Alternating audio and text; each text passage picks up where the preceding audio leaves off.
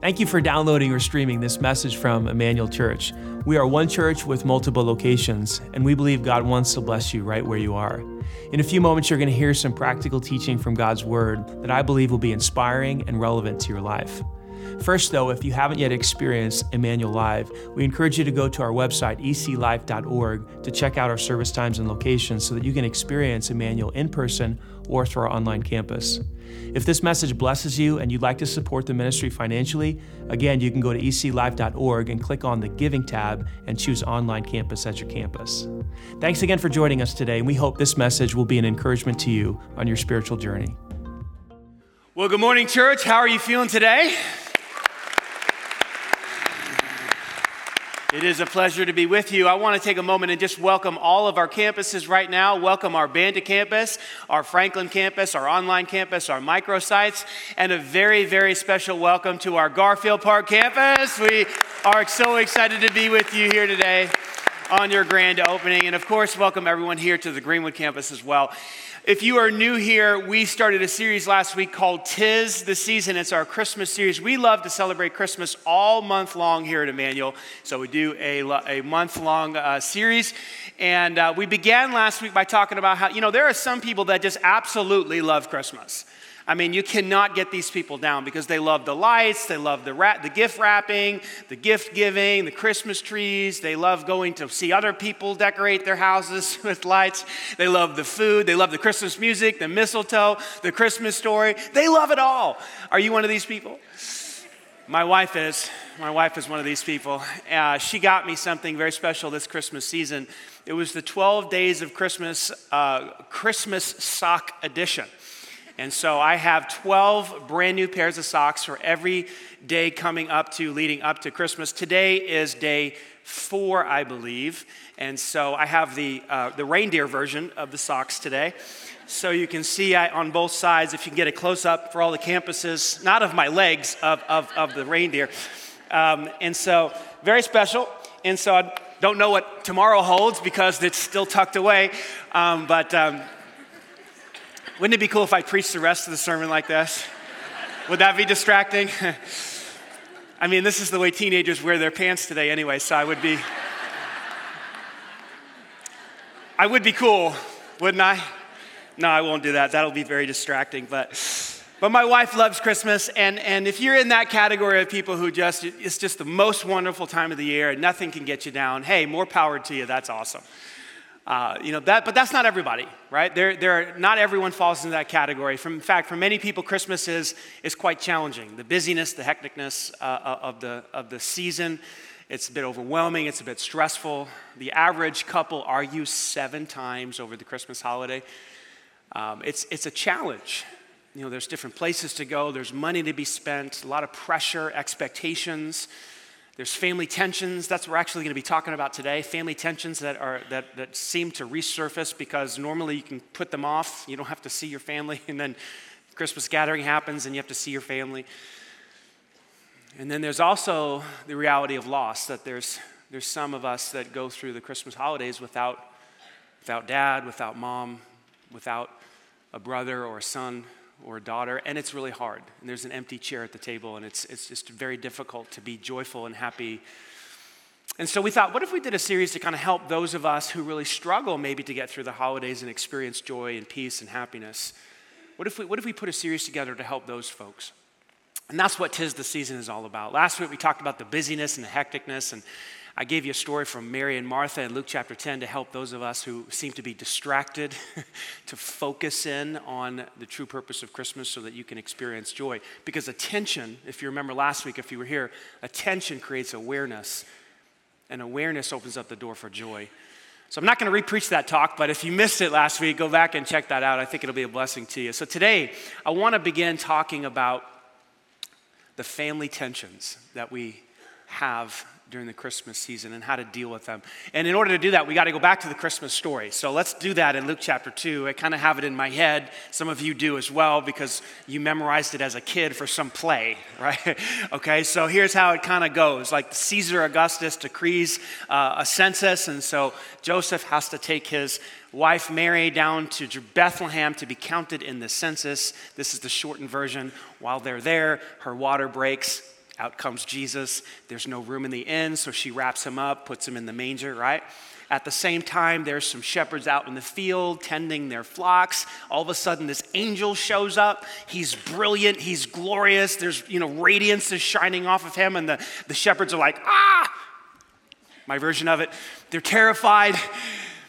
And the angel has to reassure them and say, Hold on, don't, don't be afraid. Because I bring you good news that will bring great joy, right? We said that last week. Good news that will bring great joy to all people. What is that good news? The Messiah, the Savior, the Lord is born today in Bethlehem. And you'll recognize him by this sign. You're going to find a baby wrapped snugly lying in a manger. And last week, if you were here, what we said was the purpose of Christmas is joy. But we didn't, we didn't follow through on the story. We kind of left it hanging right there. Let's pick it up in verse 13 and 14 of Luke chapter 2. And suddenly, right after that happened, a great company of heavenly hosts appeared with the one angel, and they were praising God. I wonder what that must have sounded like the, the sound of a host of angelic beings, brilliant and glorious. And this is what they were saying Glory to God in the highest heaven, and on earth, say it with me, all of our campuses, peace. Peace. Shalom to those on whom his favor rests.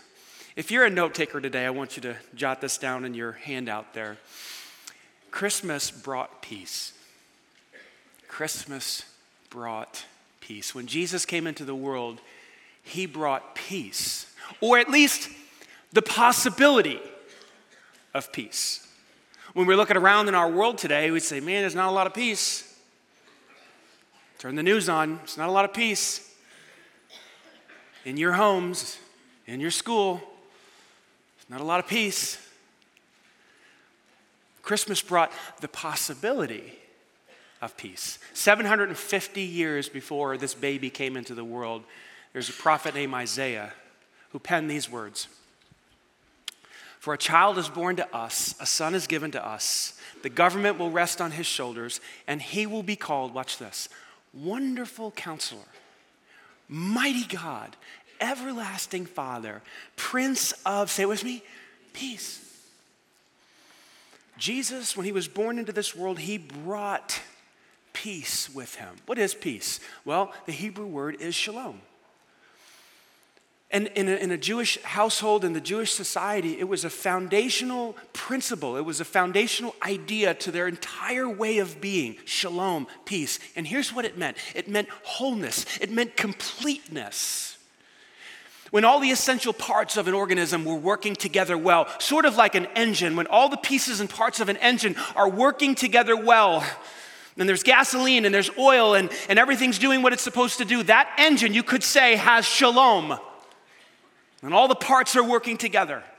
Or if that doesn't work for you, think of a human body. Think of the, the heart and the lungs and the pancreas and, and, and the skin and the circulatory system and the brain. When all the essential parts of our bodies are working together well, you could say that the human body has shalom, peace. That's what the Hebrew word meant. And when I describe it that way, and then you think of your family or your past family gatherings or the one that's coming up, you're going to think to yourself, there's no shalom in my house because the essential parts are not working together well. You know, we, people are doing crazy stuff and hurting people and saying hurtful things and not being responsible. There's no shalom in my house. You want to know why there's no shalom or there's very little? Is because of the troublemakers. The trouble. Who are the troublemakers? Who are the troublemakers in your home, in your family? Well, they're the disturbers of the peace. This is what we call. I saw somebody point at somebody. You don't have to, you don't have to point at them. Goodness sakes. that was great. That was great. Who are the disturbers of the peace in your home? Let me talk about a few of them because every family's got them. They're the pot stirrers. Anybody have a pot stirrer in the house? The teaser, the critic, they just get in there and stir it. Like, why do you have to say that? Why do you have to pick on him? Stop teasing her. They just, they just do it. That's why there's no shalom, because of the pot stirs. Then you have the gossipers. They get together and they think it's an opportunity to talk about other people. You hear about so and so? It's like, shut up. like, don't talk about people. It's gossipers, right? Then you have the easily offended folks in your family. Can't say anything to them. You know, tiptoeing around them, walking on eggshells. Shh. No peace, no shalom. Then you have the blame shifters. It's never their fault. you know, they're always pointing at somebody else. It ain't me. You know, they forget that every time you point at somebody, you got three fingers pointing back at yourself. The blame shifters, oh, they're frustrating. Then you have the know it alls. It doesn't matter what the topic is over the family, you know, turkey or whatever it is you're eating. Doesn't matter what it is. It could be politics or religion. Stay away from those, by the way. It doesn't really go that well. But it doesn't matter what the topic is, they know it all, right? So, well, you know, you know, you're the expert. And we wonder why there's no peace. Then we got the drama queens. They come in ready to go. They, they show up at the Christmas gathering. They bring it with them. They bring it. It's like a storm comes in with them, you know. They're addicted to the drama. And, and it's not just the drama queens, it's the drama kings. Hello. There's guys that do this too. They love them some drama, stir, you know. They're the, probably the pot stirrer too as well. And then you have the volcanoes. These are the folks that just, it just builds and builds and builds and builds, and they'll just be quiet for a while, be quiet for, and all of a sudden, and lava gets all over the family, or it's like burning up. Ah! All at the Christmas dinner. Peace and goodwill to all men, right? Not at our Christmas family gathering. Shalom. It's hard. Just because the baby came into the world doesn't mean there's going to be peace and shalom in our homes. It's going to take a concerted effort. So, what I want to do is kind of share some thoughts with you guys. This really isn't even a sermon, this is just some ideas that, that have helped our family helped me to have some peace over the Christmas series, over the Christmas uh, season. The first one is this in your notes. I love this one. Peacemaking is your role. And I'm talking to Christ followers today. If you're not a Christ follower today and you're just kind of investigating Christianity, maybe you came to see somebody get baptized to support them, to be kind, but you're not a believer in Jesus, you can sit this one out. But for those of us who are Christ followers, your job is to be a peacemaker. You say, what are you talking about? Listen to what the Apostle Paul said in Romans chapter 12. If it is possible, now sometimes it's not possible, but if it's possible, you can't control the behavior of other people, but you can control yours. Yes? Come on. Yes? If it's possible, as far as it depends on you, not them, you can't control what they do, but as far as it depends on you, live at peace with everybody. That puts the responsibility where? On who? On me. Not because I'm a pastor. Now, doubly so because I'm a pastor. There should be peace in the pastor's home. Do you agree? Like, what if the cops were being called at the pastor's house, right? That's a problem. Probably should resign, you know? But even if I'm not a pastor, even if I'm just a believer, I'm a normal, average disciple just like you. The job, my job, your job is to be a peacemaker, to bring it, to be a creator. Where did Paul get this teaching? He got it from Jesus on the Sermon on the Mount the best TED talk ever given.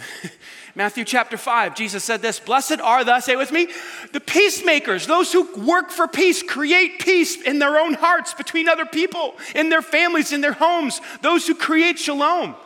They're blessed. They will be called the children of God. I always wondered, why, why that? Why are the peacemakers called the children of God? Well, here's why. God the Father sent Jesus Christ into this world as a baby born in Bethlehem to bring peace to mankind. What is that? Reconciliation between man and God through the cross. Peacemaking is the, the gospel, is, is God's attempt to bring peace to all people. So when you and I take up the mantle and we decide, well, we're going to do the same thing and we're going to bring peace to people, and we're going to bring people together and we're going to bridge, you know, gaps and, and we're going to bring reconciliation and bring peace, we are acting just like God. We are engaging in the same work that God is engaging in when we engage in peacemaking. So he says, Blessed are the peacemakers, you're, you're my kids. Wow. Isn't that fun? Now, how, how would your family gathering go differently if you decided that you are going to go into it as a peacemaker? Something tells me there'd be a little bit more shalom. Yes or no? If everyone was working towards making peace. That's number one. Number two, you got to be flexible. Man, you got to roll with the flow.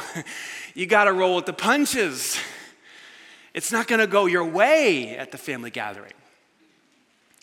There's too many people. It's impossible. So you got to be flexible. You got to adapt. You got to bend. I love what Paul said in Colossians chapter 3 verse 13. Make allowance for each other's faults. You know what this word in the Greek means? Faults means weirdness. Your family's weird. So is mine. You're weird. So am I. And then you get a bunch of weird people coming together to have some sort of ham or turkey or whatever it is you're to eat, right? And, and it's difficult to have some shalom when, when people are not allowing each other to be weird. Now, this word in the Greek actually doesn't mean weird. I just made that up. Give me some, some license there a little bit. Um, but it does mean fault. Like, like the people in your family, you have faults idiosyncrasies, things that you do, the ways that you parent, things, handle money, the, how you solve problems, like, you know, how you do things differently and, and, and, it, and it's, it's different from the people in your family. And, and what Paul is saying is you have to make room for the weirdness, make room for the idiosyncrasies, allow people to be weird. You know, when your mother in law comes in and tries to look over your shoulder and try to cook the chicken over your shoulder, just let it go. It's like, hey, oh, mom, what do you think? What should we do with the chicken? You think we should leave it in longer? Great, awesome. When your brother in law comes over and tries to parent your children, just, oh, here we are. You gonna tell my kids what to do? It's nice you see them once a year, twice a year. Go ahead. Parent my kids. Oh, you don't have any kids yourself? Go ahead, parent my kids. Go ahead. so, listen, people are weird, man. They're just weird. And if you if you if you're gonna be insist on it going your way, there's not gonna be any shalom. You see what I'm saying? You have to create some space and let people do the weird. Let them one up you. Let them one up you. They're going to do it anyway. say, yeah, Uncle Joe always up, up, up, ups, ups the, end. you know, he's always got one better. let him do it. Don't get frustrated, right? You know, so and so always shows up with a hangover and they drink, take one too many drinks. Like, that's what they're going to do. Now, I'm not talking about giving people license to abuse others. That's, not, that's a different story. That's crossing a line. I'm not saying make room for that. I am saying make room for the faults. How do we do that? Well, we have to develop the attitude of Christ. We have to, we have to think unselfishly. Listen to what Paul says in Philippians chapter 2. Don't be selfish. Don't try to impress others. Be humble. Thinking of others is better than yourselves. What if you did that? What if you thought of others as better than yourself? Wouldn't you give them some space to be weird? Yes or no? Yeah, if they're better than you, it's like, hey, dude, that's what you do. I'm gonna let you be you. I'm not gonna speak to that. I'm not gonna expect it different. It's just, so when he takes it a step further, watch what Paul says here. Don't look out for your own interest the way you would like it to go, but take interest in others as well. How do we do that? Watch this. He says, You must have the same attitude that Christ Jesus had, who took on the form of a servant. Instead of, instead of leveraging equality with God, he would go on to say, he, he took on the form of a man and he humbled himself and became obedient even to the point of death on a cross. Here's what Jesus did for you and I he put us above himself, he put his needs above, our, above his own. And he served us by dying on the cross. Surely, if Christ did that for us, you can do that for your family, yes? Many years ago, I recognized that my wife's side of the family, when we're getting together for a big meal, whether it's Thanksgiving or Christmas, we cook the beautiful meals with casseroles and all kinds of side dishes and usually a beautiful piece of meat or whatever. And uh, when it all comes out of the oven, you know, I remember when years ago, you know, I, I was ready to eat you know, because in, in New York, as soon as it comes out, you know, you eat. Not, not my wife's side of the family. They just chill. They just kind of chill. Like it comes out, this dish comes out, that dish comes out. It sits around, you know. We say, hey, hey, dinner's out, you know. And it takes about 15 minutes for everybody to come from upstairs and downstairs and who's taking a walk and who's in the bathroom. It's like, hey, do you know the food's ready? Nope. No urgency. So by the time everybody gets around the table, you know, we're sitting down, is all 15 of us or 17 of us, however many there are, you know, what happens to the food? It's gotten what? It's gotten cold. This used to drive me nuts. It's like, what's the matter with you people? You guys are weird. The food was, was hot, now it's not. So here's what I had to do. It's like, it's okay. I'm gonna make allowance. If I really want my food hot, I'm gonna make my plate. What am I gonna do? I'm gonna do what you, some of you have to do. I'm gonna take it over to the microwave and heat it up. And that's okay. Because it doesn't have to go my way. So there's shalom. See how that works? That's just a small example. Small example of what we have to do. We have to be flexible. Yes or no? We got to be a peacemaker and then we have to be flexible. Let me give you this third idea. We have to recognize that now is not the time. Listen, now is not the time. What do I mean by that? Your family is dysfunctional. You want to know how I know that? Because my family's dysfunctional, okay? Because everybody's got some things that are not working right. And there's also some brokenness that needs to be healed. And it needs to be addressed and it needs to be talked about, just not over the Christmas gathering. Now is not the time. Does that make sense? There is a time, it's just not at Christmas to deal with the dysfunction and the brokenness. Now, I understand why people do this at their family gathering, because here, here's the thinking, ready? Well, you know, I, this has been building up, and I'm going to talk to him about this, and I'm upset about it, and, you know, where everybody's going to be there. Might as well bring it up uh, at the Christmas dinner. You know, why, why he does this, and why they do that, and why she can't get it together, and this. Uh, I'm going to talk to them about it. And after all, you know, Grandpa's going to be there, and Aunt Sue's going to be there. I'm going to have like people to support me when I start bringing it up. So I might as well, you know, gang up. And it makes sense. But not if you want shalom, not if you want peace. Proverbs chapter 29, verse 11 says this Fools vent their anger. They say whatever they want to say, whenever they want to say it. But the wise quietly do what? What do they do? They hold it back. Now's not the time. You say, well, if, if we're not going to talk about our problems uh, over the Christmas dinner, then what the heck are we going to talk about? Ephesians chapter 4, Paul gives us this instruction Don't use foul or abusive language. Let everything you say be good and helpful. Let it be positive. Why? So that it, your words will be an encouragement to those who hear them. So if you don't have something positive and helpful to say to your family members, just, just don't say it. Just don't, don't talk about it. Talk about sports. Talk about something neutral. Some of you are like, well, I, I don't think I can do that.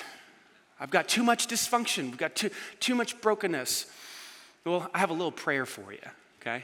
Psalm 141. Watch this little prayer.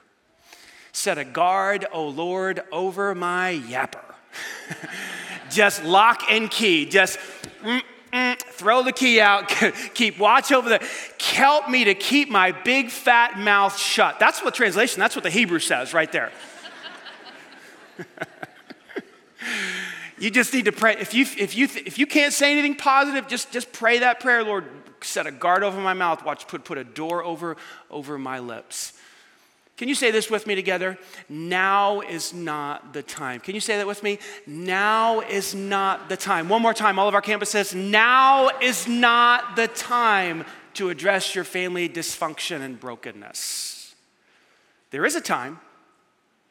You need to call a third party, you need to get a counselor involved and you need to set a date for January.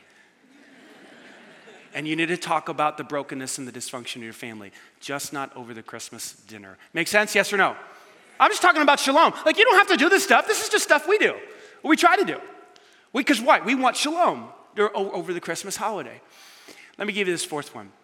You got to forgive the offenders ahead of time. You got to forgive the offender ahead of time. In Colossians chapter 3, Paul says, make allowance for each other's weirdness, their faults, right? And then he follows that statement up with this statement. And also forgive those who've offended you. See, faults are different from offenses. Faults is just stuff that people just, just you know, we already talked about this. It's the, the odd things that they do. You just got to make space for it. You got to be okay with it. You got to accept it. Offenses, those are things that they've done wrong to you. So, going into this Christmas season, you have to enter in forgiving people before the event, the family gathering, the Christmas season even happens. See, a lot of us have this tendency to think that the reason I don't have peace is because of the person who's hurt me. We really believe that. And it's natural to feel that way. The reason I'm, I'm, I'm hurt is because they did such and such, he said this, they did this, whatever. But that's actually not true. The person who offended you is not, is not the source of your pain or your lack of peace. You know who is? You are.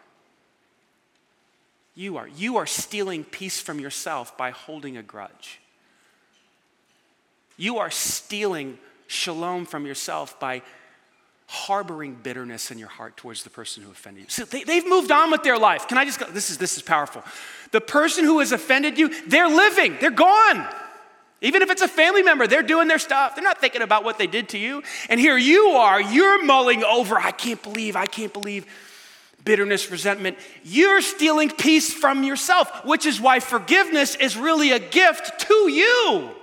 It's not a gift to them, well, I've forgiven you, like you're blessing them. No, they don't care. It's like, oh, this, sometimes they're even surprised. Well, I didn't know I did anything to you. Oh, thank you. yeah, forgiveness isn't for the offender. Forgiveness is, is for you. You are setting yourself free from the bondage of resentment and anger and bitterness. You're stealing peace from yourself when you fail to forgive. So Paul says, hey, hey, before the Christmas break, before the Christmas holiday, forgive ahead of time. Now, I realize that the reason some of us struggle with this so intensely is because we feel like, well, if I forgive that person, then I'm, it's like I'm saying it's okay and it didn't happen and it didn't hurt. Wrong, wrong, wrong. Forgiveness is not saying it didn't happen, it's okay, and it didn't hurt. It did happen, it wasn't okay, and it was very painful. Forgiveness is simply saying, You don't owe me anymore. It did happen. You shouldn't have done it. It was very painful. It hurt. But I'm not to hold it against you anymore. And then you find yourself set free from bitterness, anger, and resentment. And then you can go into the holiday and there can be peace, there can be some shalom. Now, I realize even after saying that, myself included, it's like, well, that's, I believe that, but it's still really hard. I still don't know if I could drop the charges. I still don't know if I can let it go. I still. And that's why Paul adds this next statement. So powerful, so insightful. God knew we would struggle with this. Remember, if you're struggling, it's like it's like right here. It's almost like remember, hey, hey, if this isn't easy for you, this teaching on forgiveness, remember that the Lord forgave who? You. Remember how God has dealt with you. Remember the grace that you've received. Remember all of the sin that He's forgiven you of that mountain, that, uh, that gigantic mountain of sin that He's canceled on your behalf. Remember that, and then go and forgive the person. Oh, wow. See, this is. This is how I've, I've been able to forgive people in my life, just simply by taking some time to reflect and remember on the mountain of sin that God has forgiven me. All the cheating and the lying and the stealing and the pride and the lust, and you go down the list boom, boom, boom, boom, boom, boom. The amount of sin that I have to forgive others doesn't even compare to the mountain of sin that God has forgiven me, yes? Like if you if you put it on scales, it's like this is it's like my sin that, that God forgave me is like so much heavier than anything I would ever have to forgive anybody else.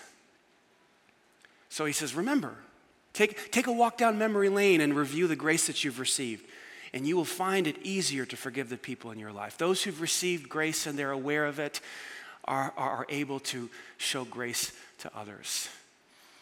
Forgive offenders ahead of time. Now, what that also means, this is really insightful, okay? Forgiveness ahead of time means not just for past things that have been done, but also sins that are going to happen at the Christmas gathering. like somebody's going to say something that's hurtful, somebody's going to do something. You don't even know what it is, hasn't even happened yet. Forgive them now. Can you imagine if you went into your Christmas gathering like already with like a just a pile of forgiveness and you're just like throwing it out at people as the, the Oh, you idiot, here's some forgiveness. Jerk, here's some forgiveness. I knew you were going to do that, especially you, you know. You're just ready with like a bowl of forgiveness, you know, a reservoir. Unstoppable. Shalom. If you, if you, if you choose to forgive offenders ahead of time. What am I saying today? Here, here's what I'm saying. Hear, hear my heart. Just because the baby came into the world, just because he's the Prince of Peace, just because he said peace and goodwill towards men, it doesn't mean that there's going to be shalom in, in, in your heart, in your family, in relation. You have to work at this deal. Here's how I wrote it in your notes. If you want peace, you have to make it. Like, you have to make it. You have to be flexible. You have to own the responsibility. You have to keep your mouth shut. Now is not the time. You have to forgive. You have to be kind. You have to create it and work towards it. If it's possible, here's what Paul said if it's possible, as far as it depends on you, live at peace with everybody. Will you own that? Yes or no? Will you own that? Man, what would your holiday gathering look like? Something tells me there would just be a little bit more shalom if you worked at being a peacemaker, a child of God. So here's my question to you as we close this up Will you be a troublemaker or a peacemaker? Are you going to stir the pot? Are you going to gossip? Are you going to be easily offended? Are you going to be a blame shifter? Are you going to be a know it all? You're going to be a volcano? You're going to have a blow up? You're going to throw something? Are you going to be a disturber of the peace or are you going to bring peace? Bring it, bring it, bring it to that family gathering so that you can have shalom. All the essential parts the nieces, the nephews, the uncles, the cousins, the grandma, the grandpa, the husband, the wife all the pieces working together well so that there is peace in that home. You've got to work at that. Yes? This is a fair challenge? It's possible with God's help. It's the work He wants to create, and He's given us His Spirit to do that. Today's baptism weekend. Baptism is a great picture of peacemaking. Somebody gets put under the water, the water symbolically washes them of their sin. They come back up a brand new person, reunited with God, forgiven, at peace. The Bible word is reconciled with God. They've died to their old way of living. They've come up to a brand new way of life, peace with God, life with God. We're about to baptize some folks. In fact, I'm going to baptize my nephew and my son today, as, as well as many others. So exciting. Before we do that, before we do that, I want to share a story with you. Good friends of mine, Kevin and Casey Paulin. They have been on some wild journey with God in their life. And it's been like over a decade and they've been through fighting cancer, addiction, lost a home, just so many different things. We couldn't even capture the entire story. But through the story, here's what they did. They never they never stopped seeking God. I'm sure they had moments, but they kept coming back and opening up their heart towards God. I want you to hear their story because it's a story of peace peace internally for them, but then also peace between each other and peace with God, and they got baptized this weekend. Their names are Kevin and Casey Paulin. Check out their story. So I went to college to play baseball. Uh, I had a successful career, but during college, you know, I started having pains in my hips. They finally diagnosed me with avascular necrosis, which is where the blood flow stops to the hips and the hip bone dies. So, with that, I had to stop my baseball career. During that time, my parents got divorced, and I really lost track of, of my identity. The pain was getting so bad that he did finally go to a doctor, and they really wanted to hold off on any kind of hip replacement because of how young he was.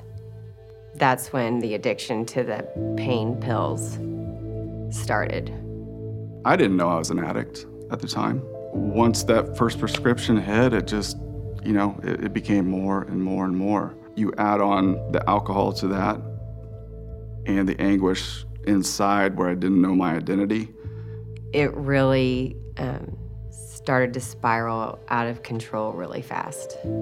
At that point, I felt like I was really protecting our children and keeping things covered up for them and making a lot of excuses why daddy was sleeping all the time people on the outside didn't understand the pain I was going through. My own wife didn't know. It was a struggle to get out of bed. It was a struggle to go to the mailbox, let alone play with, you know, an eight-year-old boy and a two-year-old daughter.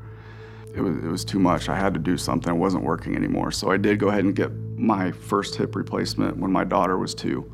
Things went okay for a while after that surgery um, until the other hip started really bothering me. So it started the cycle over again more pain medicine, more more lies, more stealing, more shame. We were having a really big argument because pills were just missing and gone, and it was just out of control. She was saying, You're going to lose your family, and I refused to see that. I thought I had control of the situation. And when he walked out the door, that was the moment that I decided that it was time to take action, and I packed up all of our clothes and the kids and I moved in with my mom. Very difficult to deal with. I didn't know what to do. And again, went to drugs and alcohol as a result. I knew it was selfish.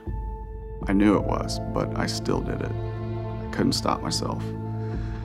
Even though it was creating more of a wedge in our relationship. When things started really getting bad, I knew that I could come to Emmanuel for counsel. I would come to the church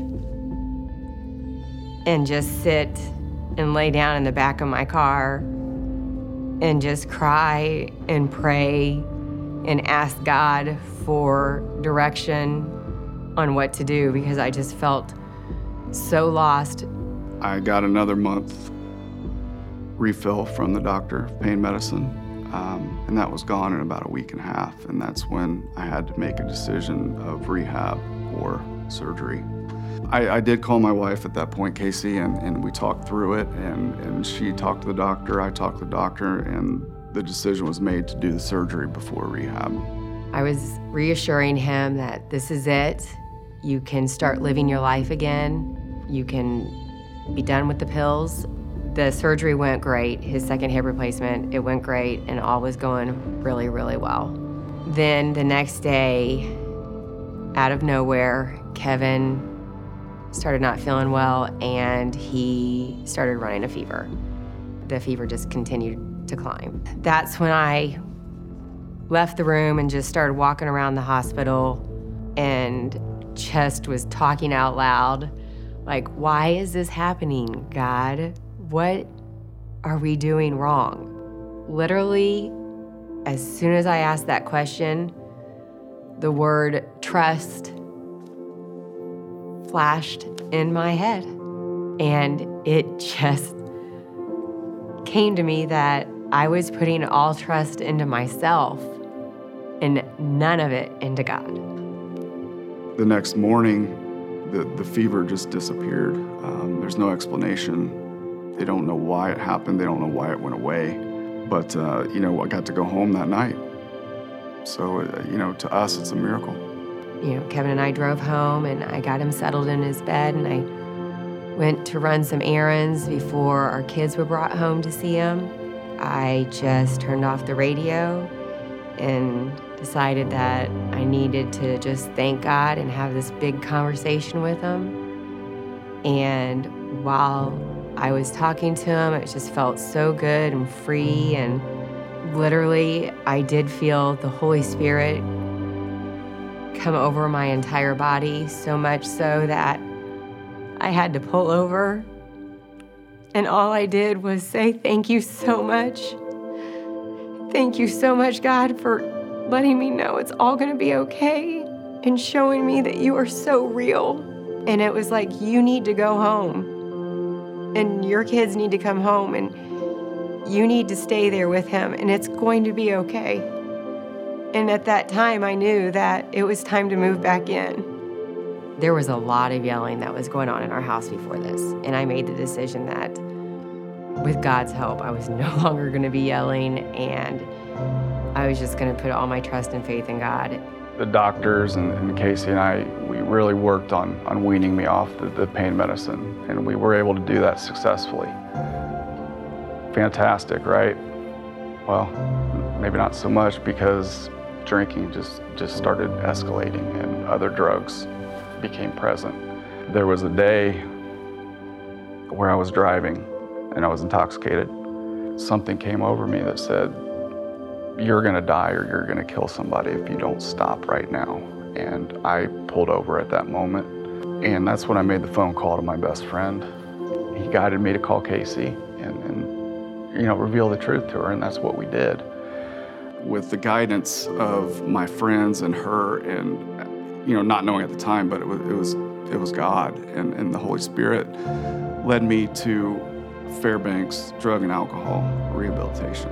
And that's where I feel like I really turned the corner in my life. I feel like I have tools now how to how to approach conflict, how to approach negative feelings inside without going to a substance.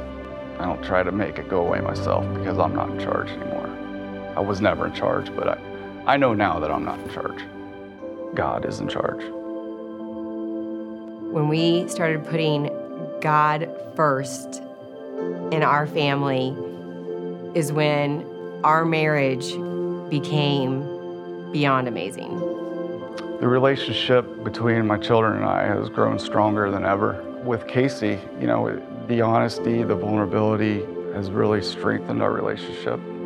Um, we're closer now than we've ever been. My relationship with God is, is so much stronger. In any situation, God is where I go first. I wanted this to be real and not, not a show. This is my commitment to my family and, and God, and that He's all powerful and He's leading the way. We got here together at this moment as a family. We waited for one another to get baptized, and we all wanted to do it together.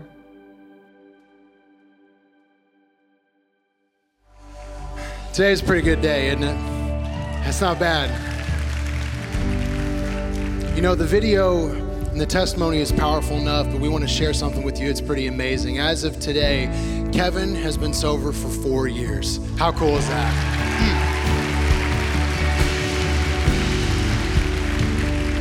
And for some of you today, man, you need that. You need to hear that. You need to hear that there's hope. You need to hear that that's the kind of God that we love and that's the kind of God that we serve and that's how He can move in people's lives. Maybe you need to hear that.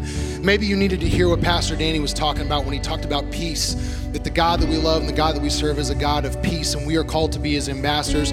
We are called to be the peacemakers at the holiday time or any time. Anytime we're interacting with anybody, we are called to bring peace just as God did. And maybe for you, seeing this baptism service today was something that you needed to push you a little bit to take that next step in your faith. I don't know. Maybe that's that's what you need. But for some of you, it's hard for you to experience this peace. It's it's difficult because there might be distance between you and God. And so you need to hear this today. In 2 Corinthians 5 19, it says, For God was in Christ, reconciling the world to himself, no longer counting people's sins against them. And you need to hear that because you think that you're too far gone. You think that the sins you've committed in your past will not allow you to have fellowship or relationship with Him, but you are wrong. You might need to hear verse 21 where it says, For God made Christ, who never sinned, to be the offering for our sins so that we could be made right with God through Christ. If you want to experience that peace with God, then you have to go through Jesus, and you need to hear that today. And I'm here to tell you that Jesus Christ lived a sinless, perfect life. He was absolutely perfect. But he chose to live his life as a servant. He chose to be a human being, to live right here with us, to forsake a home. He chose to live among us and to serve us. And he died for us to take the penalty of all sin. For the gluttony, the greed, the sloth, the wrath, the envy, the pride, the lust, the addiction, the alcoholism, any sin you can think of, he took all of it when he died. And he rose again three days later, conquering the penalty of sin and death so that you could have a relationship with God the Father for all eternity. And some of you need to hear that today. And so some of you need to step into that relationship with him. You need to go to Jesus Christ right now. You need to ask him forgiveness of your sins and you need to align your life with him. I'm going to tell you how to do that. You're going to take my words, you're going to make them your own. You're going to pray this simple prayer. You go right to Jesus, nobody else. This is just about a moment between you and Him. It's not about joining Emmanuel, it's not about joining a church, it's not about joining a religion. It's about you having a relationship with Jesus Christ right now. So let's bow our heads and take these words and you make them your own. Jesus, I am so thankful for what you did for me on the cross. Jesus, you died for me. You paid the penalty for my sin, you gave your life for me. And then you rose again, conquering the penalty of sin and death. And Jesus, I come to you begging for forgiveness. Forgive me of my sins. Wash me, cleanse me, and show me what it is to live a life with you. Show me what it is to live and experience a life of peace. Jesus, I'm yours forever. It is in your name I humbly pray. Amen. Now, if you prayed this prayer just now, they are celebrating in heaven. We want to celebrate with you right now. We are so happy for you. We would like we would like to continue the celebration. We want to put a free gift in your hand. We want to put a New Believers New Testament Bible in your hands. You can go visit our friends in the back at the New Believers table. If you're online, you just prayed this prayer. We are so excited for you. Let us know. Drop us a line in the comments. We will send this New Believers New Testament for you. There is no better way for you to understand the will of God and how you can follow Him in each and every single way than to dive into this book. Can we give God a hand one more time for all the amazing things He is doing here?